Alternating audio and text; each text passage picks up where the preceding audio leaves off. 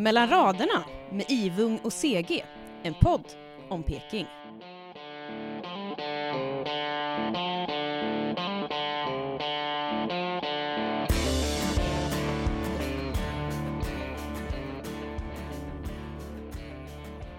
Life is a highway, I wanna ride it all night long. Var det Chesney Hawks Egil? Vem fan var det som sjöng den? Nu snackar du allvar kan man säga.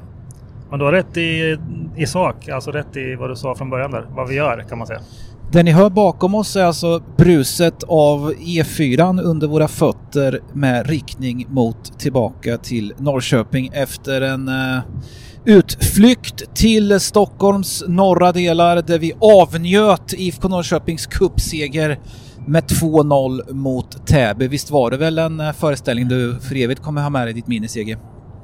Nej, det kommer jag nog inte ha tror jag faktiskt inte. Om man ska ärlig. Vi kan väl betona att vi har riggat här inne så att jag, jag kör säkert och lugnt här medan vi pratar så att det är inga, inga bekymmer med det. Kan vi säga. Jag har händerna på ratten.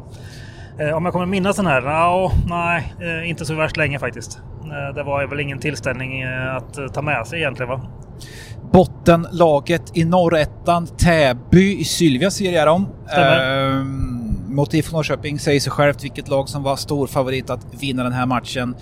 Dock som alltid och eh, i cupsammanhang har man ju sett tidigare att det faktiskt kan skrällas och det hände fram till IFK-matchen och det har hänt IF efter IFK-matchen. Elfsborg åkte på pumpen mot Oskarshamn bland annat. 1-0. Så är det. Sådana matcher är kanske svårare än vad man kan tro kanske. Eh, ja, typ om man kommer in fel i den så kan man ju hamna i underläge och då, ja, då har de där små lagen lite att, eh, vad ska man säga, lite mentalt övertag helt enkelt. Så, eh, men så var det aldrig i den här matchen för IFK fick ett, eh, efter faktiskt jag tyckte att Täby var bäst första tio så fick IFK in ett ganska tidigt ledningsmål och sen kunde man spela rätt bra på det tyckte jag.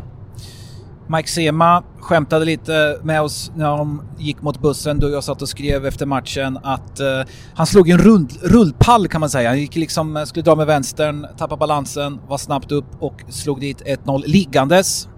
Ganska viktigt att IFK fick ledningen där va?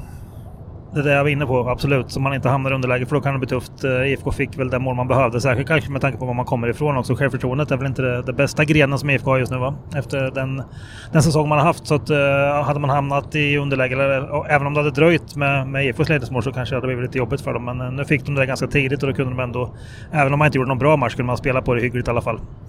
2-0 kom tidigt i andra. Vem tror du gjorde det? Arnold Sigurdsson va?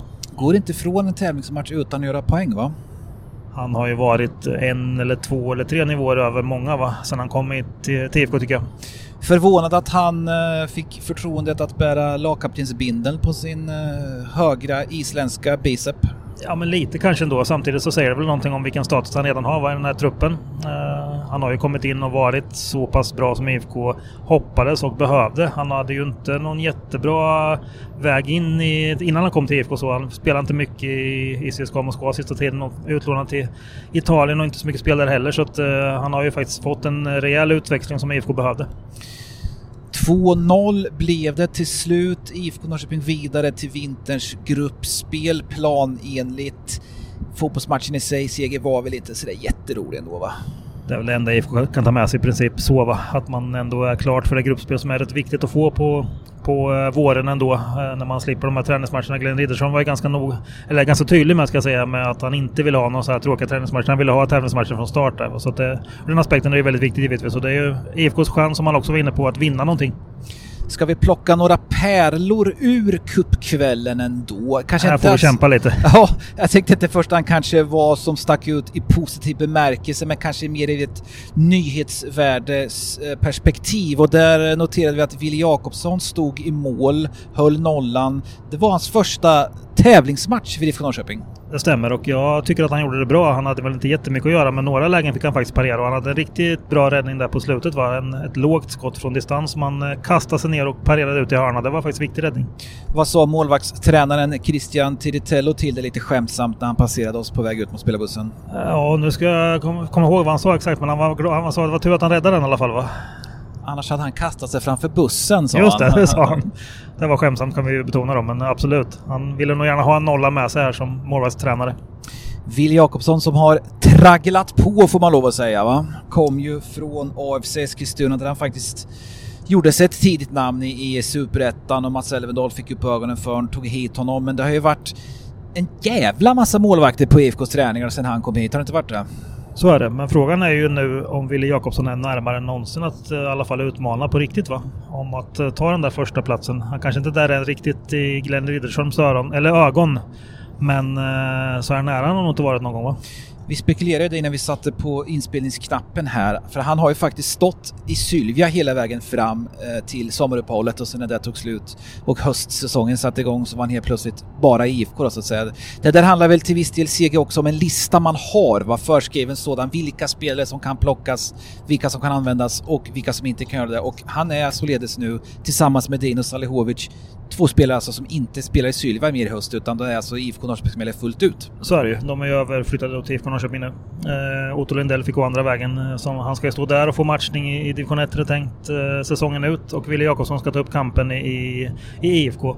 Jag säger inte att man är där än kanske, men man måste ju kanske fundera på... Alltså Wille Jakobsson kan ju utvecklas ganska mycket med tanke på att han har en eh, rätt eh, fin karriär framför sig om han kommer att utvecklas så som han kan göra i alla fall och så som han har gjort hittills. Så att eh, någonstans så kanske man... Kanske de där, vad ska man säga, kurvorna möts i alla fall. Att det kanske börjar bli dags att ge honom chansen.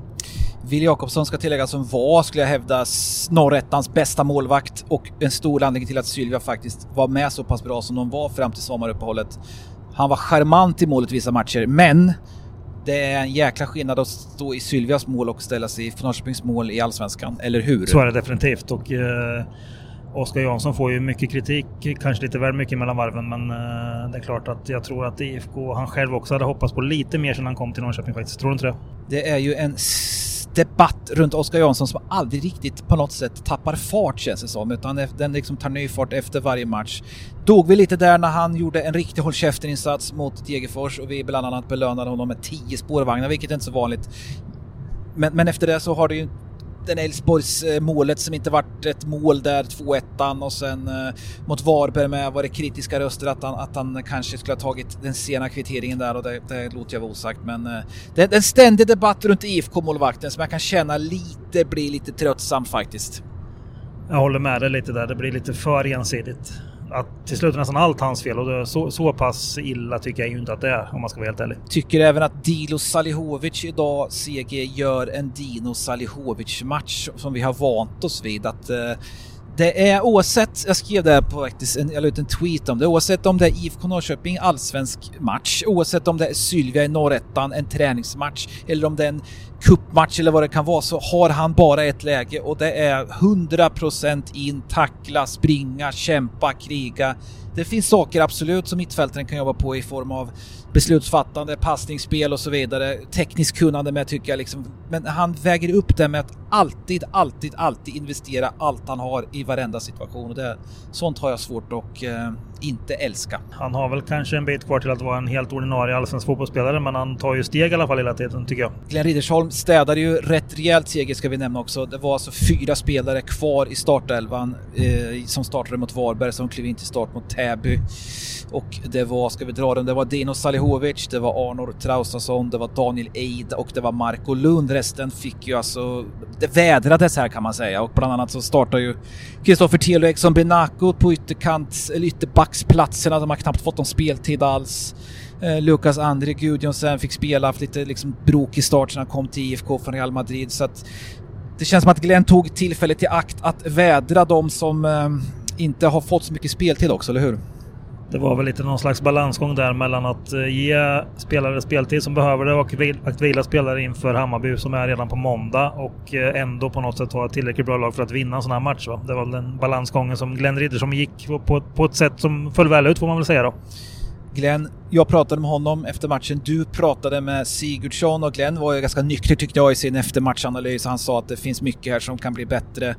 Men det, när man har det så jobbigt som IFK har haft, då, är, då, då kämpar man. Då är man nere i hålet av en anledning. Man liksom har inte självförtroendet, man kanske inte har flowet och den där tron på sig själv.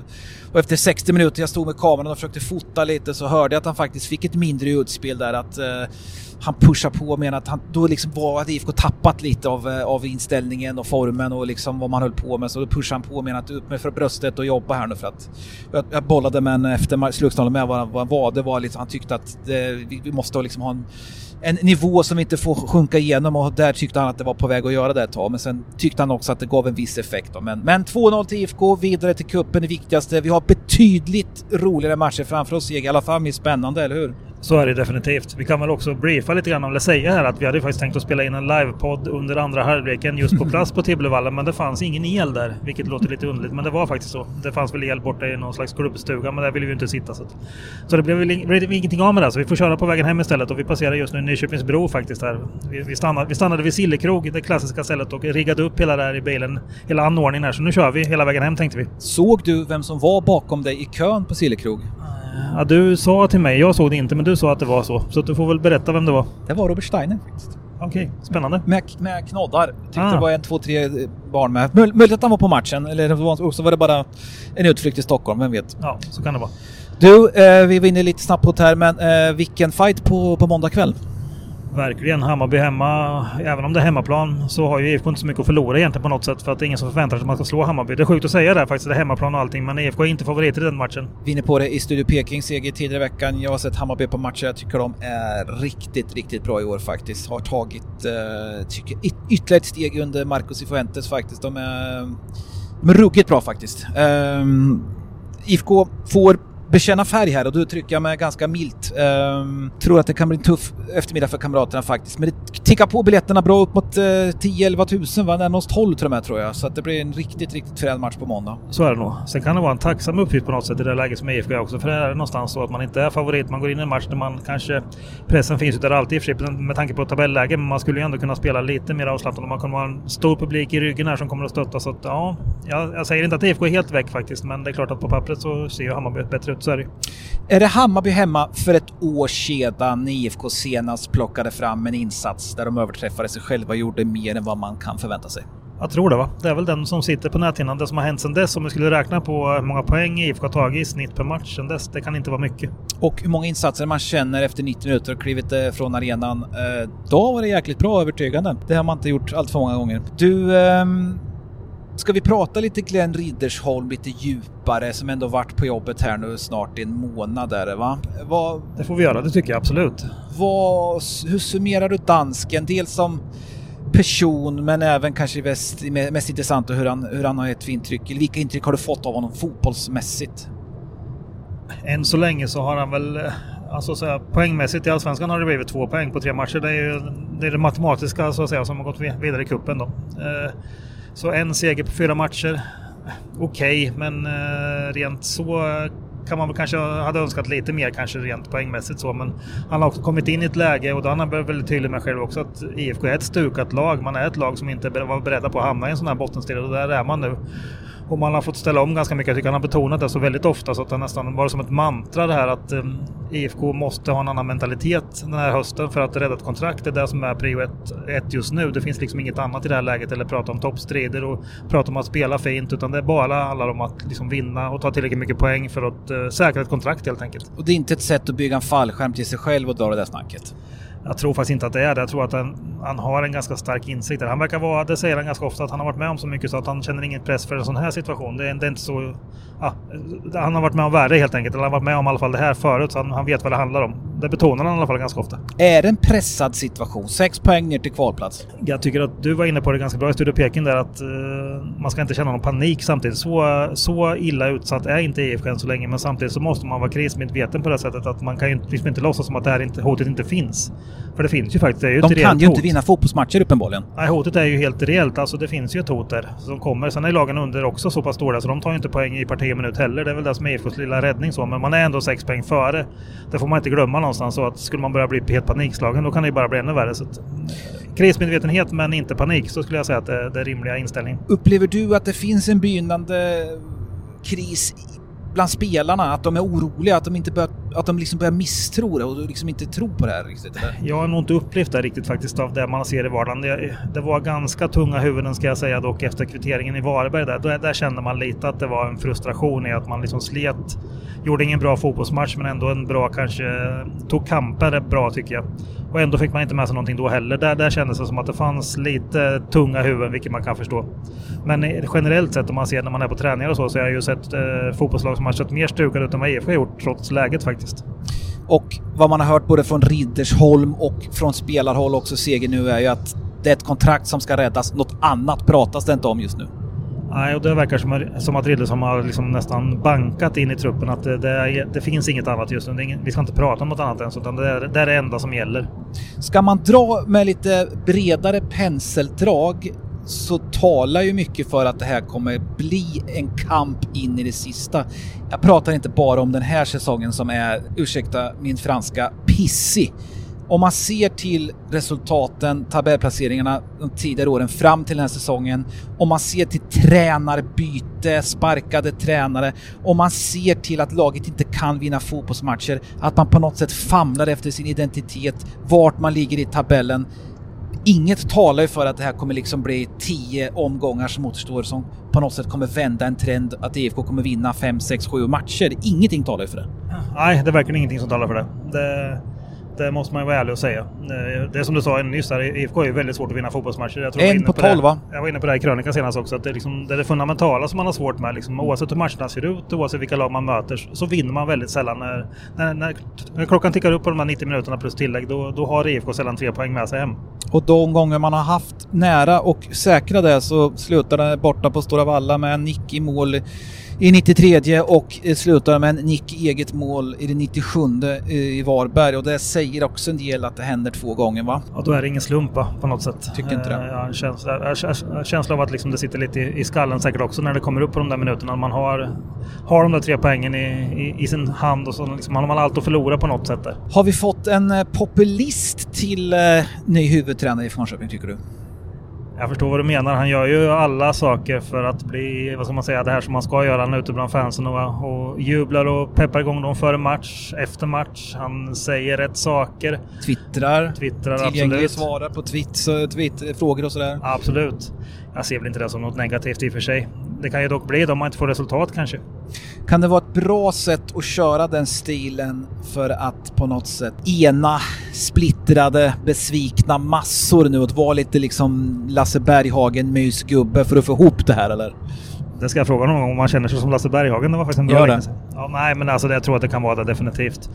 Eh, det är ju inte, inte Glenn Riddersson kom ju in här som någon, vad ska man säga, utifrån. Han har ju inte varit med om eh, under resans gång så att säga så när det inte har gått som man har velat. Så han, han har ju på något sätt allt att vinna på det sättet. Sen är ju inte smekmånaden särskilt lång för han behöver ju liksom börja vinna matcher om inte IFK ska dras ner i det där sista träsket. Men jag tror att det är rätt väg att gå ändå. Vara liksom öppen och ärlig och tydlig och, och rak och, och synas och höras så att säga. Jag tror att det är bra för, för IFK, för klubben. Det var det personlighetsmässiga seger, eh, det som faktiskt betyder mest av fotbollsmässiga. Vad, vad är din, din bild av, av den 50-årige dansken där?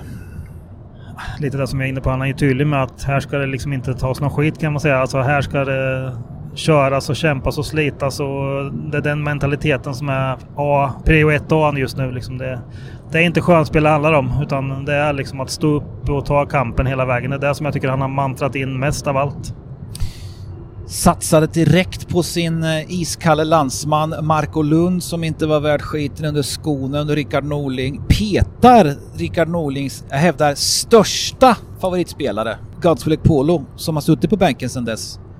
Det är ganska anmärkningsvärt va? Ja det är det. Eh, utan att lägga någon värdering i, i Marco Lund just men att Ekpolo inte tar plats bland 11 spelare i den här, i den här truppen. Det tycker jag är lite Som konstigt. Som läget faktiskt. är också. Precis, för att eh, i och för sig hade han en liten dipp här under sommaren innan han blev eh, petad. Men eh, innan dess under våren så var han ju faktiskt IFKs kanske bästa spelare. Jag, jag, tycker att det är ett anmärkningsvärt eh, sätt att behandla en spelare. Det är lite idrott, man kan bli petad. Det, det är ingen liksom eh, social verksamhet på något sätt. Eh, vem som helst kan bli petad, det är liksom ingen är helig här men det är många spelare i IFK Norrköping som har gjort tavlor och varit under isen men som får spela konsekvent match efter match efter match. Godset Polo slår en rundpall mot Blåvitt där va? Nej, Malmö är det, förlåt. I gapet på Zeidan 1-0 och det är någon mer sån där halvdan insats men skulle man slå ut vad han har gjort innan fram till de här misstagen ganska mycket plus i min bok i alla fall. Så är det absolut. Det man ska ge eh, i plustecknet till Riddersholm där och det är att han har liksom inga, inga förutfattade meningar utan han, han liksom tar det han tror på. Han går på det han tror på. Så att, eh, men, men visst är det anmärkningsvärt tycker jag också att Ekpolo inte tar plats i, i det här laget. Sen, det enda jag kan tänka mig är att, eh, att Riddersholm vill gärna se Linus Wahlqvist till höger igen uppenbarligen i en fyrbackslinje. Och där kanske han också ser Ekpolo. Och då håller han kanske Linus som före Ekpolo i det här läget. Ska vi fördjupa oss bara lite kort i Seger vad Riddersholm sa till dig efter en av träningarna i veckan på Hemmestallund norra?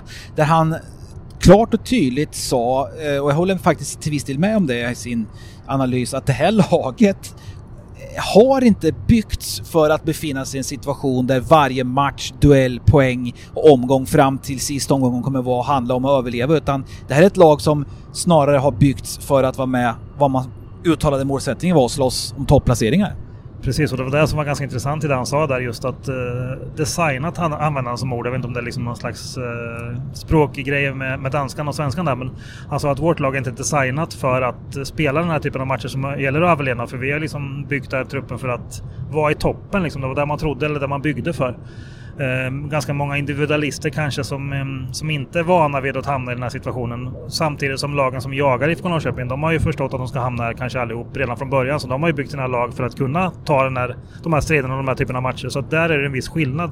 Och det har Glenn som enligt honom själv, då, varit väldigt tydlig med i truppen och berättat och varit eh, noga med att betona att eh, nu är det det här som gäller. Att nu är det alla, alla ska kämpa, ge allt för laget. Nu, något annat gäller liksom inte nu. Nu måste vi ta den här kampen fullt ut. Tycker du att det finns en utmaning här som spelarna, de här individualisterna då, som du nämner, klarar att ta, att vända om och kriga för det här och kanske inte dansa så mycket för det? Det är det jag tycker att de faktiskt till ganska stora delar lyckades göra ganska bra i Varberg faktiskt, om jag ska vara helt ärlig. Det var verkligen ingen snygg fotbollsmatch. Ska vi bedöma det fotbollsmässiga mm. så mm. Nej, det var inte vackert alls. Men jag tycker att man tog faktiskt den kampen bra där. Sigge, sen är det Malmö FF och det kan ju vara så att IFK verk...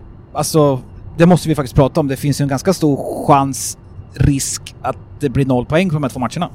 Så är det absolut. Nu har jag inte programmet exakt framför mig för de andra lagen, men de har också ganska tuffa mm. matcher de bakom. Det är väl det som kan vara IFKs räddning där, att det kanske inte kommer delas ut så himla många poäng till de här lagen närmaste omgångarna, men visst är det en överhängande risk att IFK står på samma 21 poäng om två matcher till. Hur... Vi, hade ju, det vi pratat om till leda i, i podden, en, en, bra, får vi säga, liksom eh, arbetsmiljö runt när Rickard Norling var här. Det var, tillgängligt och han var öppen och alltid liksom eh, ställde alltid upp för intervjuer och sådär. Glenn Riddersholm har ju inte på något sätt varit riktigt motsträvig i den bemärkelsen utan vi känner ju nästan som att eh, det är nästan lika lätt jobbat som det var under Norling. Det måste jag säga. Än så länge har det inte varit några som helst bekymmer. Utan det har varit tillgängligt öppet och eh, inga konstigheter. Och Glenn Riddersson verkar gilla att prata också. Han, eh, han, eh, det blir ganska långa intervjuer 19 minuter klockar min efter matchen intervju in på idag kan. Ja, det är bra. I en skitmatch. Jag hade väl en timme häromdagen när jag satt eh, långsnacket. Så ja, han, gillar, han gillar att prata och han, eh, han är ganska intressant att lyssna på tycker jag ändå. Så han, han lägger ut texten om eh, vad han tycker och tänker och är inte rädd för att tänka och tycka just. Jag tycker mot Elfsborg, där hade man ju på flax eller vad man ska säga, och fjärde domaren klev in och räddade IFK från en förlust där. Slår man ut den matchen så gjorde man ju, tycker jag i alla fall, en okej okay bortamatch där man liksom försökte spela fotboll. Det var inte alls den här destruktiva griseriet som det varit mot Varberg. Ser man AIK hemma tyckte jag ett naivt IFK vart straffad av en mycket, mycket bättre motståndare där man liksom glömde bort kanske vilka man var och vilka man mötte. Jag är ganska eh, spänd på att se hur liksom IFK kommer ut mot ett Hammarby här nu som i sina bästa stunder hävdar jag spelar allsvenskans bästa fotboll och ett Hammarby som är bra på konstgräs. Det kan...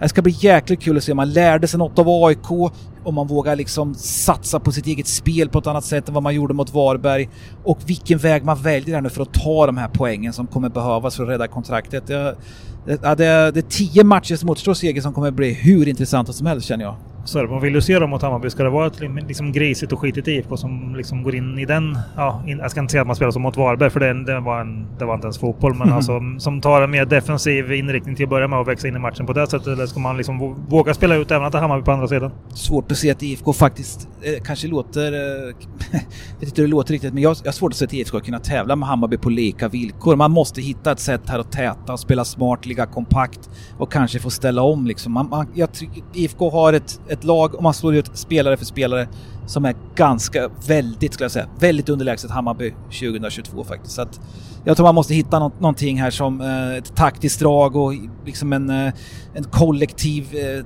matchplan som funkar. Annars tror jag det kan bli åka av faktiskt. Vad säger det där du sa nu om IFKs resa de sista åren? Ja, på du. något sätt? Ja du. Och hemma CG, vad är hemmafacit? Eh, väldigt illa va? Ja, det är väl fem förluster på tio matcher va? Och massor med nollor där är det Ja, också. ett par segrar tror jag. Tre segrar va? 3-2-5 tror jag om jag inte minns fel. Nu kommer jag få det här i huvudet om jag säger fel nu. Men jag sitter i en bil så att jag kan inte hundra kolla det. 22 mål på 20 omgångar är sådär också? Ja, det är det. Men eh, som sagt, fyra nollor hemma tror jag. Det kan inte ha hänt många gånger att IFK har haft det här va? Nej. Vi får ehm, följa Bayern närmast med det största intresse och det blir lika spännande de andra nio matcherna som återstår. Ska vi prata liksom lite truppen bara CG? Det var ju livat in, det vet vi, det har vi pratat om till leda, men det var även ett visst surr runt spelare ut. Men du hade ett snack med Tony Martinsson igår onsdag, eller hur? Och där sa han tydligt att tack men nej tack. Vi säljer inte. Nej, så är det. Jag vet inte hur nära det har varit på slutet, men IFK har ju haft en del förfrågningar i alla fall. Det var han ju öppen med och eh, IFK säger helt enkelt nej på grund av det sportsliga läget. Det är klart, skulle det komma en klubb och lägga 100 miljoner för någon, men det, nu snackar vi utopiska saker. Men då skulle IFK givetvis behöva sälja, det säger sig självt. Men jag menar, i det läget som de är nu så ska det otroligt mycket till för att man skulle ha sålt någon och nu stänger fönstren i de flesta länderna nu medan vi, medan vi åker här på, på E4. Så att, eh, det kommer inte bli något helt enkelt och IFK har sagt nej till, den, till de grejerna som har varit. Du, eh, i allt det här också så är det ju faktiskt en kontraktsförhandling som pågår, eller en framtidsdiskussion snarare, mellan Kristoffer Nyman, lagkaptenen, Norrköpings Golden Boy och eh, Tony Martinsson, sportchefen. Jag läste din intervju med Tonna, eh, den vi just pratade om, där jag fick en viss känsla av där Tonna sa att det inte är direkt sådär supernära Totte krita på än va?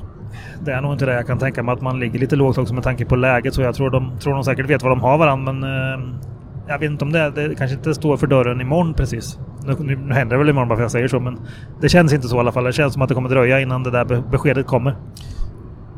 Då drar jag analysen så lyder så här att Nyman i det här läget där IFK befinner sig där de gör och han börjar närma sig 30 år. Kanske inte en given sak för honom att krita på ett nytt kontrakt om det finns ett alternativ att dra en vända till utomlands.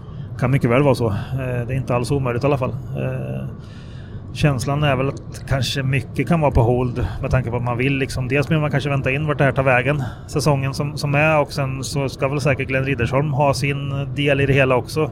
Från IFKs håll så att säga så. Han har ju precis kommit in här. Han kanske också vill bilda sig en uppfattning. Nu tror jag i och för sig inte att det gäller Kristoffer Nyman kanske för han känns väl ganska given att IFK vill behålla. Även Riddersholm lär ju vilja det men, men i övrigt också så lär det väl vara så att eh, Glenns ord kommer väga tungt där framåt innan man kanske tar några stora steg i, i, i, åt något håll med, med spelartruppen så. Kristoffer Nyman är mycket, men i intervjuer är han inte så avslöjande och sensationell direkt, eller hur? Nej, så är det. Han kanske inte säger de mest, eh, vad ska man säga, avslöjande sakerna som du säger, utan han ligger ofta lite lägre så, så jag vet inte om han kommer säga så mycket heller om man skulle fråga honom. Och skulle väl aldrig, oavsett vad han tyckte om hur IFK har skött saker och ting de senaste åren, yppa någonting som skulle på något sätt kunna tolkas som en kritik mot IFK Norrköping. Det tror jag inte. Han är en lojal ung man. CG, ett IFK-lag som knäar och eh, kommer få slåss för det här, men också ett IFK-lag som är ruggigt starka i en ruggig harmoni och som sniffar med allt större näsborrar på ett allsvenskt avancemang, eller hur? Det finns ju det i klubben faktiskt. eh, Om vi pratar damerna i Elitettan va? Just. Som eh, tog en otroligt imponerande seger i, i Uppsala i lördags faktiskt. Eh, det var nog en av de bättre matcher de har gjort eh, någonsin faktiskt var jag inne på i min krönika också. Du har ju plöjt 643 mil runt Sverige eh, för att se Norrköping de senaste dagarna. Du var i Uppsala, retur, tur, retur. Du var i Varberg, tur, retur. Nu är vi på väg hem ifrån Täby, tur, retur. Du, eh, är det IFK Norrköpings damer som färgar den här säsongen färgrikt? Hade den, den hade varit otroligt grå annars, hade det inte varit det? Så är det absolut. Eh, det är de som har stått för det som har varit positivt eh, kan man säga. Den här säsongen, det är väl ganska enkelt att se. Eh, medan herrarna liksom fortfarande kämpar för att hänga kvar i Allsvenskan. Det är sjukt att man säger det fortfarande faktiskt. Men det är ju så det är. Så, så är ju damerna ett, ett topplag redan sin andra säsong i Elitettan och det har gått otroligt fort den utvecklingen. Så att de är ju nosar med tanke på programmen som är kvar för dem själva och för de övriga topplagen så ser det ju faktiskt ganska ljust ut. Jag skulle säga att eh, chansen är nog nästan mer än 50-50 va? att de faktiskt kan vara med där och vara topp två eller definitivt topp tre i alla fall. Ettan, tvåan upp direkt, trean kvalar och det är fyra lag som ja, slåss om det i första hand så att det kunde ju se sämre ut och inte minst när man känner jag blir bättre och bättre nästan för varje omgång. Man har liksom hittat ett spel som är mer liksom synkat, man, man har hittat en trygghet och man spelar med sånt jäkla självförtroende, löser situationer, liksom tror på det man gör. Det, det, det, det är en maskin som tutar på, är det inte det? Det är faktiskt det. Och jag som sagt, jag, var, jag ville lyfta fram mig. Jag var inne ganska tidigt på att det ser ganska intressant ut i år. Du trodde inte på mig där i början riktigt men jag... Efterhandskonstruktion här Nej då, det här känner jag att jag har full täckning för. Så att, eh, det, det står jag för. Du får, du får protestera givetvis. Du såg även mot de 0-1 förlusterna hemma att, att det fanns ja, någonting? Men, men, jag, alltså, som jag sa till på vägen upp här. Jag, jag var ju på första träningsmatchen mot LF så jag tyckte IFK var ganska bra redan i den faktiskt. Sen var det lite dippar på vägen och sådär och så såg inte inte bara bra ut de första matcherna i, i, serien. Så Börja med kändes... mangla ditt AIK så det bara small om det. Var det inte ja, det gjorde de också precis. Jag började med LFC tror jag. Förlorade den matchen men gjorde det ganska bra tyckte jag. Ja. Sen, sen så manglade de AIK var ganska stort borta tror jag. Och sen var det lite upp och ner på försäsongen och så kom det två raka förluster. Hemmaförluster i alla fall. Mm. Inte raka i serien men hemmaförluster. 0-1, 0-1 ja. Precis. Och där är det klart att man tänkte att... Alingsås och Lidköping var det inte det? Precis. Mm. Det kanske blir lite tuffare det här men helt ärligt jag kände redan på försäsongen att de hade något på gång och det har ju visat sig att i alla fall längs vägen stämma du, vad talar för att, att det inte kommer funka om man vänder på frågan? Vad, vad, vad är det som talar emot att det inte blir allsvenskt spel? Det är väl egentligen att lagen framför också är ganska bra eh, och att de fortfarande har ett försprång på ett par, tre poäng. Tre, fyra någonstans där. var Har inte exakt framför mig men det är några poäng. Men, men eh, de ska ju möta varandra också så att eh, de kommer ju ta poäng av varandra. Det, så är det ju. Det, det kan ju inte bli på något annat sätt. Om, IFK har ju liksom ett program som skulle kunna göra det. är ju Växjö hemma man har. Det är ju ett annat topplag liksom så. Bara vi pratar om det här så fylls man ju på något sätt av eh, spänning och, och, och välmående vad det kan innebära att ha ett damallsvenskt lag som spelar eh, IFK Norrköpings tröjor. Det finns även lite eh, frågor om annat med vad, vad det ska innebära för klubben. Är man redo? Har ett trupp truppen redo och så vidare, eller hur? Det är ju ett ganska stort steg. Nu blir det köer här kan vi meddela så att vi bromsar in här. Bara lastbilar framför oss? Jag räknar ja, det till tio stycken åtminstone. Ja, det är något sånt. Nej, men alltså steget eh, upp till Allsvenskan är ju, det är ju stort alltså, så är det. Det ser man ju på de lag som gick upp i fjol. Alla kämpar ju botten och sliter för sin, sin existens i Allsvenskan så att eh, steget upp är ju, är ju tufft liksom. Det är inget snack om det och det kommer krävas ytterligare resurser för damlaget för att man ska kunna hävda sig. Så är det ju definitivt. Men samtidigt där man är just nu, liksom, det, är väl, det är väl lika bra att gå för det det. Tim Södergren, vår kollega, hade ju ett snack med Ingel Andersson, är väl en av Norrköpingsfotbollens största profiler på, inom damfotboll, sa ju klart och tydligt, väldigt offensivt i en intervju i NT i veckan att eh, går de upp då ska det förberedas samma förutsättningar för dam som herrspelare. Är det en utopi att säga det tycker jag? Jag tycker att ambitionerna är helt rätt. Det måste ju vara så. Jag menar, ska man eh, hävda sig på allsvensk nivå så måste även damerna få de förutsättningar som krävs för det. Sen kanske det inte kommer att... Det kommer i alla fall vara tufft att lösa det på, på en säsong till, från en säsong till en annan liksom givetvis. Ska man, ska man ta klivet så måste man ju någonstans ha de ambitionerna. Att annars, så, annars så blir ju inte satsningen trovärdig. Mm. Går händelserna väldigt, väldigt mycket i förväg. Säg att allsvenska kontraktet skulle säkras. IFK går upp. Den trupp som är nu, där kommer det behöva hända en hel del va? Alltså det, det måste ju hända en hel del i alla fall. Sen Sen, får man väl kanske bygga på någon slags stomme som är kvar. Men eh, du behöver ett stort gäng nyförvärv, så är det ju absolut, mm. som har varit med på den nivån. Det, det, är, det är ett kliv upp, det måste man vara ärlig och säga. Definitivt ett kliv upp om du ska vara med i toppen av Allsvenskan. Det ska ju inte IFK sikta i början kanske, men eh, även för att hänga kvar så är det ett steg. Den ser vi som sagt redan nu med tanke på vad som hände med de lag som, gick, som gick upp i fjol. Tror du LFC känner flåset? Ja, det tror jag faktiskt. Eh, IFK har ju en unik möjlighet på det sättet att man är den, den klubb och den organisation som man är. Man har ju muskler att göra någonting om man vill liksom, så är det ju. CG, det här var den senast inspelade podden om man ser till vad klockan är på dygnet och även den senast inspelade podden i och med att det är den senaste vi spelade in. Hänger du med? Jag hänger med. Ja. Säger du precis när vi, vi är vid Geto hotell va? Skräckhotellet som jag aldrig begripit. Är det öppet eller inte? jag har ingen aning faktiskt. Som en, en, en, eh, en snygg kuliss för en skräckfilm i alla fall. Eller? Ja det är det faktiskt. Man tänker lite Stephen King där va? Att, ett O lyser, ett halvt T och ett ännu mindre E lyser så att det ser, det är otroligt frän, fränt hus. Om man får, är... får du såhär The Shining-vibbar Ja, lite däråt där. Du, vi är snart inne i Peking med andra ord. Um, vi IFK lediga här fredag. Damerna spelar i helgen. Nej, spelar nästa helg. spelar nästa helg, så inget match eh, för dem. Men vi kommer tuta järnet för Pekings fräna match mot Bayern vågar jag säga faktiskt. Full, full sula in i den va? Från verkligen, verkligen. Det brukar det vara i och för sig, men det blir ingen, ingen broms nu. I alla fall inte eh, arbetsmässigt. På vägen behöver vi bromsa just nu dock. Snyggt slut CG! Ratta ja. oss eh, vidare i natten med något annat nu så hörs vi. Det gör vi. Ha det bra! Toppen! Tja tja! tja, tja.